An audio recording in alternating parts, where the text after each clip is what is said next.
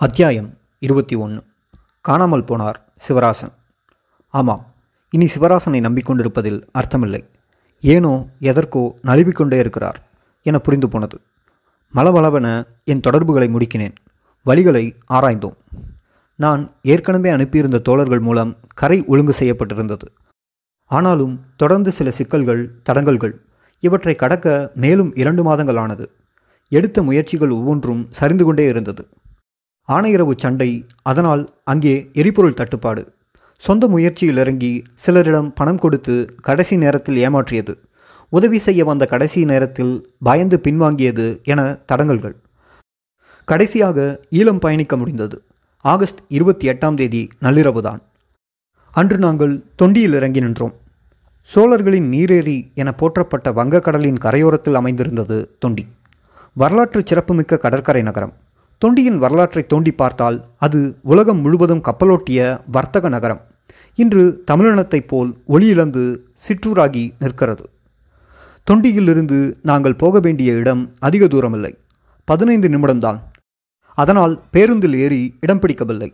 புறப்படும்போது தொற்றிக்கொள்ளலாம் என அருகிலிருந்த தேநீர் கடையில் எனக்கும் காந்தனுக்கும் டீயை சொன்னோம். அங்கு மீன் வருவல் நாசியை துளைத்தது. திடீரென பேருந்து நிலையத்தின் வாசலில் சிஆர்பிஎஃப் ட்ரக் ஒன்று நுழைந்து நின்றது. நானும் காந்தனும் ஒருவரையொருவர் பார்த்து கொண்டோம். கார்த்திகேயனின் பிரத்யேக அடியாட்படை என்னவாக இருக்கும்? நம் நடமாட்ட தகவல் தெரிந்திருக்குமோ? நாங்கள் பேசவில்லை. ஆனால் கண்கள் வழியாக விடயங்களை பகிர்ந்து கொண்டோம். கடைக்காரர் நீட்டிய தேநீரை வாங்கி கொண்டு குடிக்கும் சாக்கில் ஓரமாக பயணிகளின் பின்னால் மறைந்து நின்றோம். ட்ரக்கின் மீதே பார்வை பதிந்திருந்தது. பட்டென்று காக்கி சீருடையில் வீரர்கள் துப்பாக்கிகளுடன் கீழே குதித்தார்கள். நிலைமை திக் திக் என மாறியது. காந்தன் எச்சரிக்கையோடு தன் கைத்துப்பாக்கியை உருவ தயாரானார். மேலும் சில வீரர்கள் ட்ரக்கிலிருந்து சாதாரண உடையில் பெட்டி படுக்கை பைகளோடு இறங்கினார்கள். அப்பாடா அவர்கள் எதற்கு வந்திருக்கிறார்கள் என புரிந்ததால் சற்று தளர்ந்தோம். அப்படியே பேருந்து நிலையத்தை நோட்டமிட்டோம். மண்ணுக்கு ஒவ்வாத பல புதுமுகங்கள். பெரும்பாலும் வடநாட்டவர்கள். சீக்கியர்கள் வெள்ளை காக்கி சீருடை ஜீன்ஸ் டிஷர்ட் பனியன்களுடன் மனம் போன போக்கில் சுற்றி கொண்டிருந்தார்கள். இந்த அந்நியர்கள் அனைவரும் இந்திய கடலோர காவல் படையினர் மற்றும் மத்திய துணை காவல் படையினர் சிஆர்பிஎஃப் கடந்த மூன்று மாதங்களாக இவர்களின் ஆதிக்கம் இங்கே கொடிகட்டி பறந்தது. சோதனை என்ற பெயரில் ஆடிக்கொண்டிருந்தார்கள். மீனவர்கள் பள்ளி மாணவர்கள் கல்லூரி பெண்கள் பொதுமக்கள் என பலரிடம் அத்துமீறினார்கள். கொதித்துப் போன மக்கள் மறியல் ஆர்ப்பாட்டம் என நடத்தி வெறுப்பை உமிழ்ந்தார்கள். கார்த்திகேயனின் உத்தரவின் பேரில் நின்ற செல்லப்பிள்ளைகள் அவர்களுக்கு எதிர்ப்பு போராட்டமெல்லாம் ஒரு பொருட்டில்லைதான். பேருந்து புறப்பட்டது. கடைசி ஆளாக வண்டியில் தொற்றி ஏறிக்கொண்டோம். பயணிகள் நிரம்பி வழிந்தார்கள் எனலாம். பொதுவாகவே என் கண்கள் எச்சரிக்கை உணர்வோடு சுற்றி அலையும் இப்போது முக்கிய நபர் காந்தனுடன் இருக்கிறார். சொல்லவா வேண்டும்?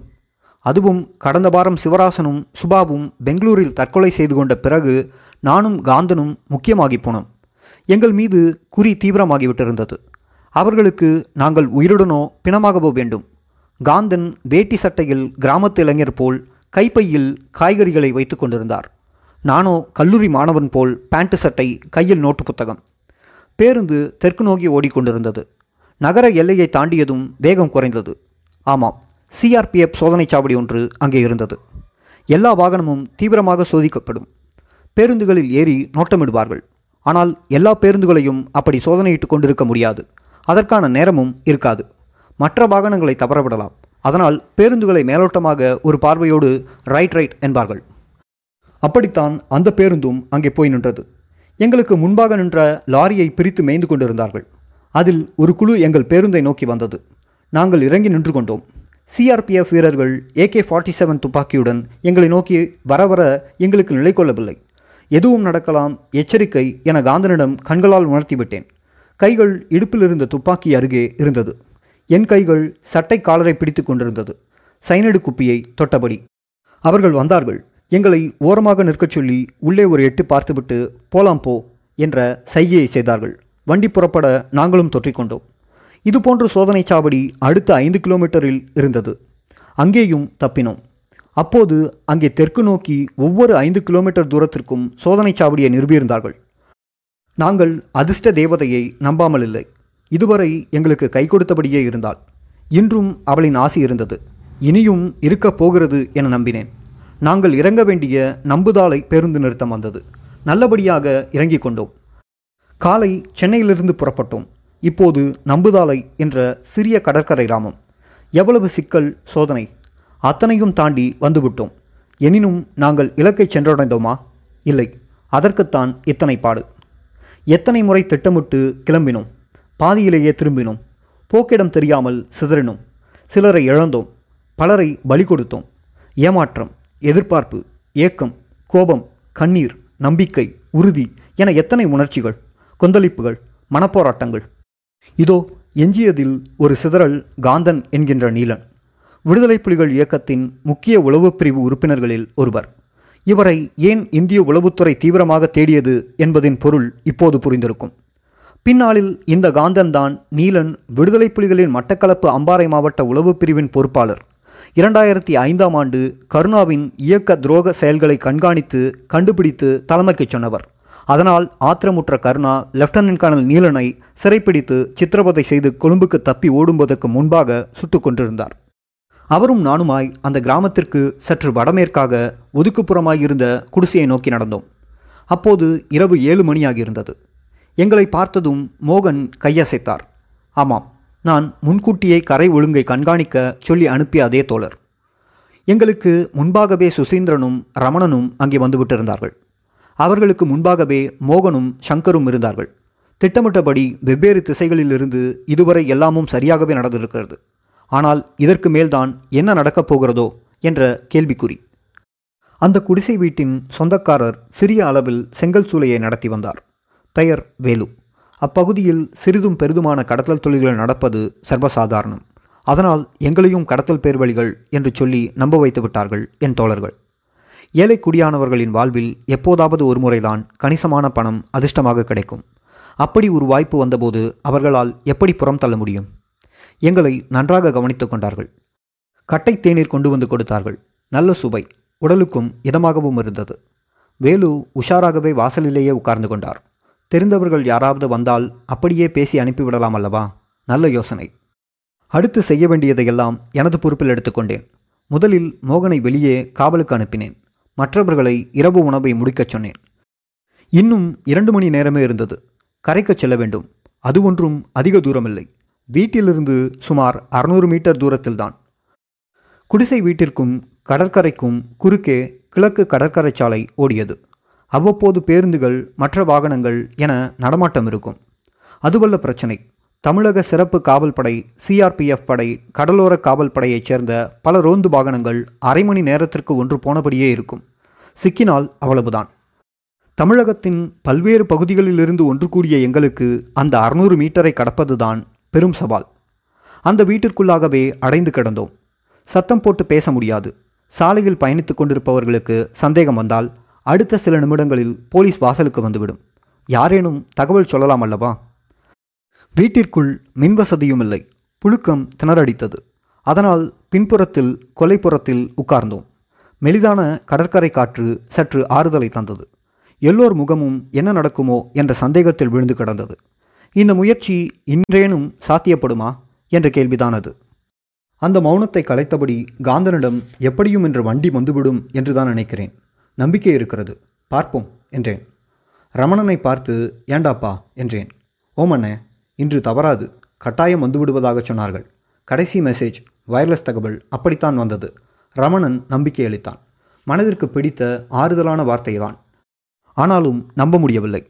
ஒருவேளை இன்றும் வரத் தவறினால் மூளை அடுத்த கட்ட ஆயத்தத்திற்கு தயாராக ஆரம்பித்தது. இரவு ஒன்பது நாற்பத்தைந்து மணியை தாண்டியது. பிரதான சாலையில் போக வேண்டிய கடைசி பேருந்து ஒன்பது ஐம்பது. கண்காணிக்க அனுப்பியிருந்த ஷங்கர் பத்து மணிக்கு வந்து எல்லாம் ஓகே என்றார். அதன் பிறகு வாகனம் நடமாட்டம் இருக்காது. ஆனால் ரோந்து வாகனங்கள் அதுகள் அரை மணி நேரத்திற்கு ஒன்று கடந்து போகும். கண்காணித்தபடி வடக்கிலிருந்து ஒன்று தெற்கு போனால் தெற்கிலிருந்து ஒரு ரோந்து வாகனம் வடக்கு வரும். இடைவெளி சுமார் முப்பது நிமிடங்கள் தான். இதையெல்லாம் ஏற்கனவே வேவு பார்த்து கணக்கிட்டு வைத்திருந்தோம். இரவு பத்து மணி தயார் நிலையில் இருந்தோம். நிமிடங்களும் மணிக்கணக்காக தெரிந்தது. இரவு பத்து நாற்பத்தைந்து ஆனது. ஏற்கனவே அனுப்பி வைத்த மோகனிடம் இருந்து சிக்னல் வர வேண்டும். திசையை பார்த்தபடியே இருந்தோம். அந்த ரோந்து வாகனமும் கடந்து போய்விட்டது என சிக்னல் காட்டினார் தோழர் மோகன். சாலையோர பள்ளத்திலேயே பதுங்கியிருந்தார் அவர்.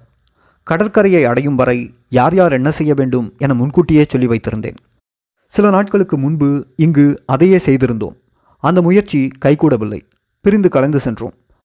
ஆனாலும் திரும்ப ஒரு முறை அனைவருக்கும் நினைவூட்டினேன். அதன்படியே மோகன் அங்கேயே கண்காணித்தபடி நின்றார். சமிக்கை கிடைத்த இரண்டு மூன்று நிமிடங்கள் கழித்து மகேஷும் ரமணனும் புறப்பட்டனர்.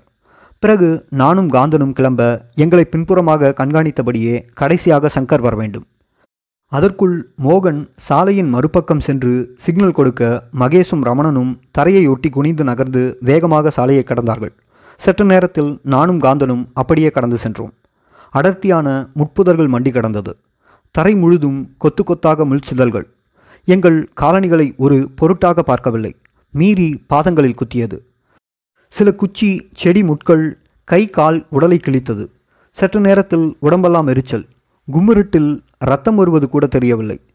என் காலணிகள் முழுக்க பெருங்கொத்தாக முட்களும் குச்சிகளும் சேர்ந்து பாரமாக இழுத்தது. ஆங்காங்கே நின்று அவைகளை பிடுங்கி போட்டுவிட்டுத்தான் நடக்க முடிந்தது. மற்றவர்களின் நிலையும் அதுதான். இப்படி குனிந்து தவழ்ந்து நகர்ந்து ஓடி கடற்கரையை அடைந்த நேரம் பதினொன்று. பத்து பதினைந்து நிமிடங்களில் கடந்திருந்தோம். படகு வரும் நேரம் இரவு பதினொன்றிலிருந்து பனிரெண்டு மணிக்குள். கடைசியாக சங்கர் வந்து யாரும் எங்களை கவனிக்கவில்லை பின்தொடரவில்லை என்பதை உறுதிப்படுத்தினார். ஷங்கர் சுசீந்திரன் மோகன் மூவரும் மூன்று திசைகளில் காவலுக்கு நிற்கச் சொன்னேன். நாங்கள் மூன்று பேரும் மணலில் கடல் திசையை நோக்கி குப்புறப்படுத்து கொண்டோம். வாக்கி டாக்கியை உயிரூட்டி அருகில் இருந்த ரமணனிடம் கொடுத்தேன். அவர் உடனடியாக விடியலை கூப்பிட்டார். பதில் இல்லை. விடியல் எங்களுக்கு பக்கத்தில் இல்லை என புரிந்தது. பரவாயில்லை. இன்னும் நேரம் இருக்கிறது தானே என எங்களை நாங்களே தேற்றிக்கொண்டோம். கடற்புலிகளின் மீட்பு படகை வரவழைக்க தேர்ந்தெடுத்த இந்த இடம் மிக அருமையானது. தோழர்கள் இதை தேர்வு செய்த பிறகு உறுதி செய்ய என்னை அழைத்து காட்டினார்கள். முதல் பார்வையிலேயே சரியான இடம் என்றேன். பிரதான சாலை அருகில் இருந்ததை தவிர பல சாதகங்கள் இருந்தன. வானில் நட்சத்திரங்கள் அங்கொன்றும் இங்கொன்றுமாய் மின்னிக்கொண்டிருந்தன பிறை நிலா மேகங்களோடு கண்ணாம்பூச்சி ஆடியது. நிலத்தில் நாம் ஆடும் எங்கள் கண்ணாம்பூச்சி ஆட்டம் எப்போது முடிவுக்கு வருமோ? வானில் எங்கோ வீற்றிருக்கிறதாக கூறப்படும் இறைவா உன் கருணையில்தான் இதோ இன்னும் சில நிமிடங்களில் புதிய பாதையை நோக்கி நாங்கள் பயணிப்போம் என மனம் அடித்தபடியே இருந்தது. ஹலோ விடியல் விண்மின் விடியல் விண்மின் ஹலோ ஹலோ ரமணன் வாக்கியில் கூப்பிட்டபடியே மெலிதாக கேட்டது. மறுமுனையில் ஒரு முனங்கள் கூட இயலவில்லை சென்ற முறையும் இதே போன்றுதான் நேர்ந்தது. எவ்வளவோ சிரமங்களுக்கு மத்தியில் இங்கு வந்து இதே போன்று காத்திருந்து பெருத்த ஏமாற்றத்துடன் திரும்பிச் சென்றோம். இன்றும் ஆரம்ப அறிகுறிகள் அப்படித்தான். அவ்வளவு நம்பிக்கை அளிக்கவில்லை. அலைகளின் சத்தம் சலக் சலக் என கரையை அடித்து கொண்டிருந்தது. அப்போது கடல் சீற்றத்தை விட மணவலையின் சீற்றம் அதிகமாக அடித்தபடியே இருந்தது. இன்றேனும் வழி பிறக்குமா? இன்றேனும் வண்டி வருமா? இன்றேனும் ஈழம் அடைவோமா? என்ற பெருந்தவிப்பலைகள் மனதில் மோதிக்கொண்டிருந்தது ஹலோ விடியல் விண்மீன் விடியல் விண்மீன். ஐந்து நிமிடத்திற்கு ஒரு முறை ரமணன் விடியலை படகை தேடினான். காந்தன் வாக்கி டாக்கியை வெறித்து பார்த்து கொண்டிருந்தார். அவரின் தவிப்பு புரிந்தது. இந்த முயற்சியும் தவறினால் காந்தனின் உயிர் கேள்விக்குறிதான். எனக்கும் கவலை கூடியது. காந்தன் என்றாலே பொறுமைக்கு பேர் போனவர்தான். அதுதான் அவரை நுணுக்கமாகவும் ரகசியமாகவும் செயலாற்ற வைத்தது. ஆனால் இப்போது சற்று தடுமாறி பொறுமை இழந்து வருகிறார். தாயகம் அடைந்துவிட துடியாய் துடித்தார். இத்தனை காலமும் தமிழகத்தில் தங்கி சிரமப்பட்டு சிறிது சிறிதாக கட்டிய ரகசிய கோட்டை மே இருபத்தி ஒன்று சம்பவத்தால் உடைந்து தகர்ந்து போனதைக் கண்டு மனம் விரும்பினார் எல்லா வகையிலும் இழப்பு. இப்படி ஒட்டுமொத்தமாய் தமிழகத்தில் புலிகளுக்கு நேர்ந்துவிட்ட பின்னடைவுகள் அதன் விளைவுகளை எல்லாம் தலைமைக்கு எடுத்துச் சொல்லவும் எங்கே தவறு என்பதையெல்லாம் விளக்கவும் துடித்து கொண்டிருந்தார். அவருக்கு ஆறுதலை தவிர வேறென சொல்ல முடியும். நேரம் நள்ளிரவை நெருங்கிக் கொண்டிருந்தது. ஹலோ! விடியல் விண்மீன் விடியல் விண்மீன் ரமணன் விடாமல் போராடி கொண்டிருந்தார். இந்த விடியலும் விண்மீனும் சங்கோத வார்த்தைகளை தேர்ந்தெடுத்தவர் யாரென்று தெரியவில்லை. எவராயினும் அவர் பாராட்டப்பட வேண்டியவரே. தமிழகத்தில் நிற்கும் இல்லை இல்லை. ஓடிக்கொண்டிருக்கும் புலிகளின் நிலையை அருமையாய் புரிந்து கொண்டிருக்கிறார். எத்தனை பொருத்தமான பதம். விண்மீன் எட்டா தொலைவில் இருளில் இன்னும் எங்கோ ஒளிந்து கொண்டிருக்கும் விண்மீனாய் நாங்கள். எமக்கு வெளிச்சம் தரப்போகும் விடியலாய் அவர்கள் கடல் புலிகள். யோசித்துக் கொண்டிருந்த போதே சட்டென்று ரமணனின் வாக்கி டாக்கி கொரகொரத்த சத்தம் உன்னிப்பாக கவனித்தோம். ஹலோ விண்மீன் விடியல் விண்மீன் விடியல் ஓவர்.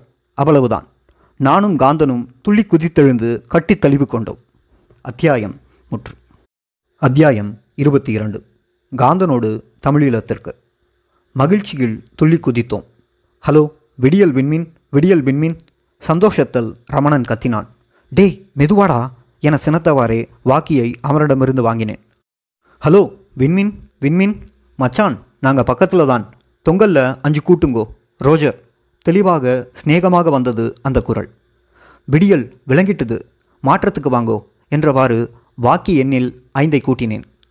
இருவரும் இப்போது வேறு அலைவரிசைக்கு மாறியிருந்தோம். எதிரி ஒட்டு கேட்பதை தவிர்க்க கையாளும் உத்தி. பேச்சினூடே வேறு வேறு அலைவரிசைக்கு தாவிக்கொண்டே போவது புலிகளின் வழக்கம். அக்காலகட்டத்தின் அதிநவீன digital walkie talkie Icom two G walkie talkie Japan தயாரிப்பு எங்களிடம் இருந்தது. மச்சான் இதிலேயே நில்லுங்கோ. கொஞ்ச நேரத்தில் திரும்பவும் கூப்பிடுறேன். சரியோ ஓவர் என்றது விடியலின் குரல். ஓம் விளங்குது. ஓவர் என்றேன். ஓகே அவுட் என தொடர்பை துண்டித்து விடியலும் நானும் அவுட் என்ற உரையாடலை முடிவுக்கு கொண்டு வந்தேன் தற்காலிகமாக. எல்லோரது முகத்திலும் மகிழ்ச்சி ஆனந்த கண்ணீர். அரைக்குறை நிலவுள் இருட்டிலும் பற்கள் மட்டும் வெள்ளையாக தெரிய ஒருவருக்கொருவர் சிரித்து கொண்டோம். எத்தனை மகிழ்ச்சி அது? நீண்ட துயரத்திற்கு பிறகு கிடைத்த மகிழ்ச்சி அல்லவா? அதை வார்த்தைகளில் விளக்க முடியாது. அனுபவித்தவர்களுக்கே தெரியும். ஒருமுறையேனும் அத்தகைய ஓர் உணர்வை பெறும்போதுதான் ஒருவன் வாழ்வின் மகத்துவத்தை அறிவான். எல்லோரும் ஒன்று கூடினோம். இப்போது ரமணனும் காந்தனும் உணர்ச்சிகள் பொங்க கண்ணீர் விட்டபடி என் தோழர்களிடம் வாழ்த்தையும் நன்றியையும் தெரிவித்து பிரியாவிடை பெற்றனர். பிரிவின் துயரத்தை பிரியாவிடையில்தான் காண முடிகிறது. இனி பெரும்பாலும் இவர்கள் சந்தித்துக் கொள்ள வாய்ப்பில்லை. என் தோழர்கள் ஷங்கர் மகேஷ் மோகனிடம் தனித்தனியே சில இறுதி நேர தகவல்களை பகிர்ந்து கொண்டு நானும் அவர்களிடமிருந்து விடைபெற்றேன் நான் இங்கு மீண்டும் திரும்பிவிடுவேன். அதனால் என் பிரிவு அத்தனை துயரமில்லை. ஹலோ விண்மீன்? ஹலோ வாக்கி டாக்கி மீண்டும் உயிர் பெற்று அழைத்தது. விடியல் விண்மீன் சொல்லுங்கோ என்றேன் இம்முனையில். மச்சான் வரப்போறோம். அடையாளம் காட்டுங்கோ ரோஜர் என்றது விடியல். ஓம் கவனியுங்கோ என்றவாறு சுசியிடம் சமிக்கையை காட்டச் சொன்னேன். அவர் தன் கையில் இருந்த சிறிய டார்ச் லைட்டை சொடுக்கி ஒளியை பக்கவாட்டில் சிதறாமல் ஒரு கையால் அணைத்து பிடித்தவாறு வல இடமாகவும் பின் இடவளமாகவும் ஒரு முறை கடலை நோக்கி அசைத்து காட்டினார். சில நொடிகளில் நின்ற வெளிச்ச அடையாளம் அது. ஹலோ விடியல் தெரியுதோ? கேட்டேன். ஓ மச்சான் பார்த்துட்டோம். என்றாலும் திரும்ப ஒருக்கா காட்டுங்கோ என்றது விடியல். எங்கள் இருப்பிடத்தை மீண்டும் சரியாய் உறுதிப்படுத்தி கொள்ள. சுசி முன்பு போலவே சமிக்கை காட்ட ஓம் மச்சான் விளங்கிட்டது. நாங்கள் வெளிக்கிட்டு வாரோம். சொல்லும்போது மட்டும் திரும்ப ஒருக்கா சமிக்கை காட்டுங்கோ. ஓவர். விளங்கிட்டது. ஓவர் என்றேன். Okay out. வினாடிகள் மணி நேரமாகப்பட்டது. காதுகளை கூர்மையாக வைத்தோம். கண்கள் இருட்டை ஊடுருவி வண்டியை தேடியது. மோகனும் ஷங்கரும் முன்பை காட்டிலும் தீவிர கண்காணிப்பில் நின்றார்கள்.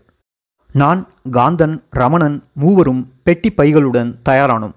வண்டி வந்தவுடன் ஒரு நிமிடம் கூட தாமதிக்கக்கூடாது சற்று நேரத்தில் ஆர்ப்பாட்டமில்லாத அலைகளின் ஊடாக என்ஜின் சத்தம் ஒன்று முனகலாய் கேட்டது. ஆனால் வண்டி கண்களுக்கு பட்டும் படாமல் அலக்களித்தது ஓ இப்பதான் நிம்மதி என்றார் காந்தன் மகிழ்ச்சி பெருமூச்சுடன். சத்தம் வரும் திசையை பார்த்தபடியே இருந்தோம். ஹலோ மச்சான் காட்டுங்கோ என்றது விடியல் திரும்பவும். சுசி இப்போது மேலும் கீழுமாய் ஒருமுறை டார்ச்சனை அசைத்து காட்ட ஓ மச்சான் நீங்கள் வெளிக்கிட்டு ரெடியாக நில்லுங்கோ. நிற்க இயலாது. தெரியும் தானே ரோஜர். விளங்கிட்டது ரோஜர். அண்ணன் அங்கே பாருங்கோ என்றான் ரமணன். அவன் கை காட்டிய திசையை நோக்கி அனைவரின் கண்களும்.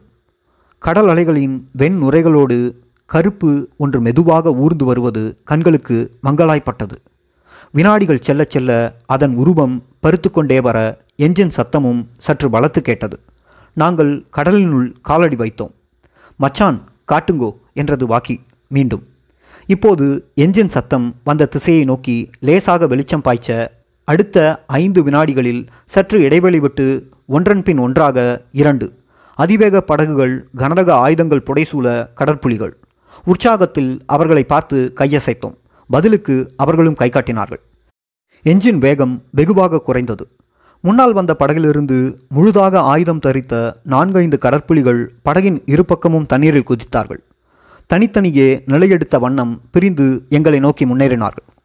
உடன் வந்த இன்னொரு படகு சற்று தொலைவிலேயே பாதுகாப்பு நிலையெடுத்து நின்றது. நான் வாக்கி டாக்கியை சுசியிடம் ஒப்படைத்துவிட்டு எதற்கும் ஒரு அரை மணி நேரம் உயிர்ப்புடன் வைத்திருக்கச் சொன்னேன். அவசர அவசியம் கருதி. பிரச்சனையின்றி யாழ் அடைந்தால் நாளை அல்லது அதற்கு அடுத்த நாள் வயர்லெஸ் வாயிலாக தொடர்பு கொள்வதாக சொல்லிவிட்டு அவரிடமிருந்து விடை பெற்றேன். அதற்குள் படகு கரையருகே வந்துவிட்டு இருந்தது குழுவிற்கு பொறுப்பாக வந்த கடற்புலி வீரன் கையில் வாக்கி டாக்கியுடன் முன்னே வந்து எங்களை கட்டித் தழுவி வரவேற்றார். தன் பெயரை ராஜி என அறிமுகப்படுத்தி கொண்டார். வயது இருபத்தைந்து இருக்கும். படகிலிருந்த மற்ற கடல் புலிகள் எங்களிடம் கைக்குலுக்கியபடியே பெட்டி பைகளை வாங்கி கொண்டார்கள். கெதியா ஏறுங்கோ. நிற்க இயலாது. அவசரப்படுத்தினார் ராஜி. அதற்கு அவசியமே இருக்கவில்லை. ரமணன் ஏற்கனவே படகில் ஏறியிருந்தான்.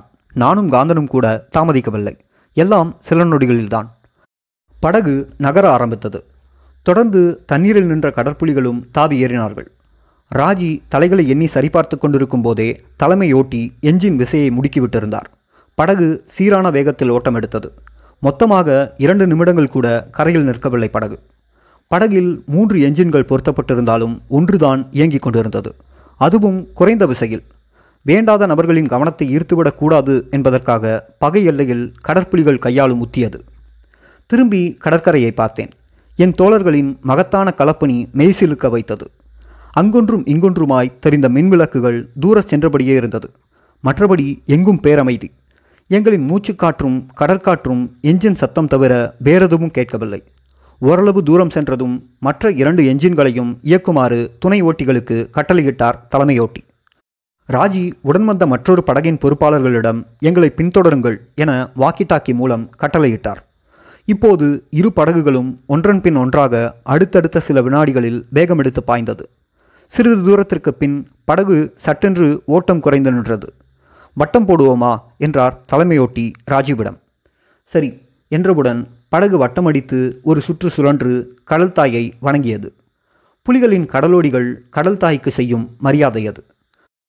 பின்பு தலைமையோட்டியும் ஏனைய இரு துணையோட்டிகளும் தத்தம் என்ஜின்களின் விசையை முடுக்க படகு தன் இலக்கை நோக்கி சீறி பாய்ந்தது.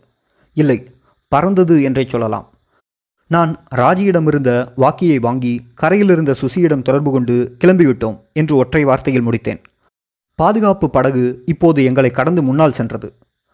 அன்று கடல் அத்தனை உரமில்லை அலைகளும் அவ்வளவு ஆர்ப்பாட்டமில்லை. ஏரியில் இரு படகு அம்பு போல் பாய்ந்து கொண்டிருந்தது தன் இலக்கை நோக்கி. நீண்ட பெருமூச்சு விட்டேன். மனதில் அழுத்திக் கொண்டிருந்த பாரமெல்லாம் பெருமூச்சில் கரைந்து போனதாய் இருந்தது. சுற்றிலும் நோட்டமிட்டேன். நாலாப்புறமும் தீவிர கண்காணிப்பில் கடற்புலிகள் நின்றிருந்தார்கள். கைகளில் எந்திர துப்பாக்கிகள் உந்துகணை செலுத்திகள் கனரக ஆயுதங்களுடன் இயங்கு நிலையில் நின்றிருந்தனர். எந்த சூழ்நிலையையும் எதிர்கொள்ளும் முழு இராணுவ தயாரிப்பில் அவர்கள் வந்திருந்தார்கள். இல்லையென்றால் கூடுதல் தாக்குதல் படகு எதற்கு? அவ்வப்போது அந்த போராளிகளின் பார்வை எம்மீது பட்டு திரும்பியது. ஆனால் யாரும் எதுவும் கேட்க துணியவில்லை. புலிகள் பின்பற்றி வந்த மரபல்லவாது. ஆயினும் ஒவ்வொருவர் முகத்திலும் குறுகுறுப்பு எழுதி ஒட்டியிருந்தது. யாராக இருக்கும்? இவ்வளவு சிரமப்பட்டு பலத்த பாதுகாப்போடு அழைத்து வருகிறோம் என்றால் இவர்கள் யாராக இருக்கும்? என்ற நினைப்பில் இருந்ததை அறிந்து கொள்ள முடிந்தது. படகோட்டிகள் எதை பற்றியும் யோசிக்கவில்லை. என்ஜின் சத்தத்தையும் மீறி பகடி பேசி சிரித்து மகிழ்ந்து கொண்டிருந்தார்கள். ராஜி எங்களை நோக்கி வந்தார். என்ன ஒன்றும் கதைக்காமல் வாரியல்? என்றார் தோழமையோடு எங்களுக்கு என்ன சொல்வதென்று விளங்கவில்லை. பேச நான் எழவில்லை. ஆழ்ந்த யோசனையில் உட்கார்ந்திருந்தோம். நடந்து கொண்டிருப்பதையெல்லாம் இன்னும் நம்ப முடியவில்லை.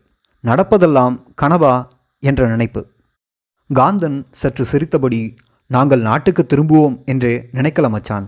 இன்றைக்கு கூட நீங்கள் வருவீங்கள் என்று நாங்கள் நினைக்கல தெரியும் தானே என்றார். இன்னும் நம்ப முடியாமல். ஓம் விளங்குது. போன கிழமையே நாங்கள் வெளிக்கிட்டோம். ஆனால் பெட்ரோல் பிரச்சனை. ஆணையரவு சண்டையால கனத்த தட்டுப்பாடு. மட்டுமட்டாதான் கிடைச்சது. அதை நம்பி வர இயலாது. இடையில ஏதும் பிரச்சனை என்றால் கலைப்பட இயலாது தானே. அதான் கடைசி நேரத்தில் வர இயலாமல் போயிட்டது என்றார் வருத்தம் துணிக்கும் குரலில். ஓம் நாங்களும் அதான் மச்சான் நினைச்சோம். ஆணையரவு பிரச்சனை தெரியும் தான் என்றாலும் வேற டைம் என்றால் சமாளிக்கலாம். ஆனால் இப்போ இங்கே தமிழகத்தில் பெரும் பிரச்சனை. அதான் யோசிச்சிட்டோம் என்றார் காந்தன். ஆணையரவு சமர். யாழ் தீபகற்பத்தையும் வன்னி பெருநிலத்தையும் இணைக்கும் குறுகலான ஒரு நிலப்பகுதி அந்த ஆணையரவு அதை கைப்பற்ற புலிகள் ஜூலை பத்தாம் தேதி முதல் ஆகஸ்ட் ஒன்பதாம் தேதி வரை சுமார் ஒரு மாத காலம் நிலம் நீர் வானம் நடவடிக்கை என்ற பெயரில் முற்றுகைச் சமரை நடத்தினார்கள்.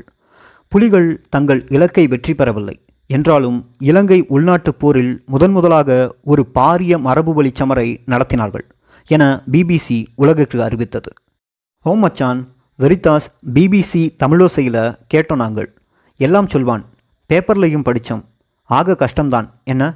என எங்கள் சிரமத்தை புரிந்து கொண்டது போல் பேசினார் ராஜி. சற்று நேரம் போனதும் நாங்கள் அனைவரும் வாங்கி வைத்திருந்த கொத்து பரோட்டாவையும் தின்பண்டங்களையும் கொடுத்தோம். அவர்களும் அவ்வாறு கொண்டு வந்திருந்தனர். அவற்றையும் பரிமாறிக்கொண்டோம். நான் சாப்பிடவில்லை. வாந்தி வரும் என்று மனம் லேசாக இருக்கும்போது உண்ணும் உணவின் ருசியே தனிதான். அவ்வளவு ரசித்து சாப்பிட்டு கொண்டிருந்தார் காந்தனும் ரமணனும். நேரம் ஓடியபடியே இருக்க மனமும் உடலும் சோர்வாயிருந்தது. அப்படியே கண்ணயர்த்தோம். இனி வாழ்வதும் வீழ்வதும் எங்கள் கையில் இல்லை. கவசமாய் சூழ நிற்கும் கடல் வீரர்களின் கையில். அவர்களின் கண்களில் உறைந்திருக்கும் உறுதி எங்களை பாதுகாப்பாக தமிழீழம் கொண்டு போய் சேர்க்கும் என்ற நம்பிக்கை அது. இதோ கைக்கட்டும் தூரத்தில்தான் எல்லை. அத்தியாயம் தொடரும்.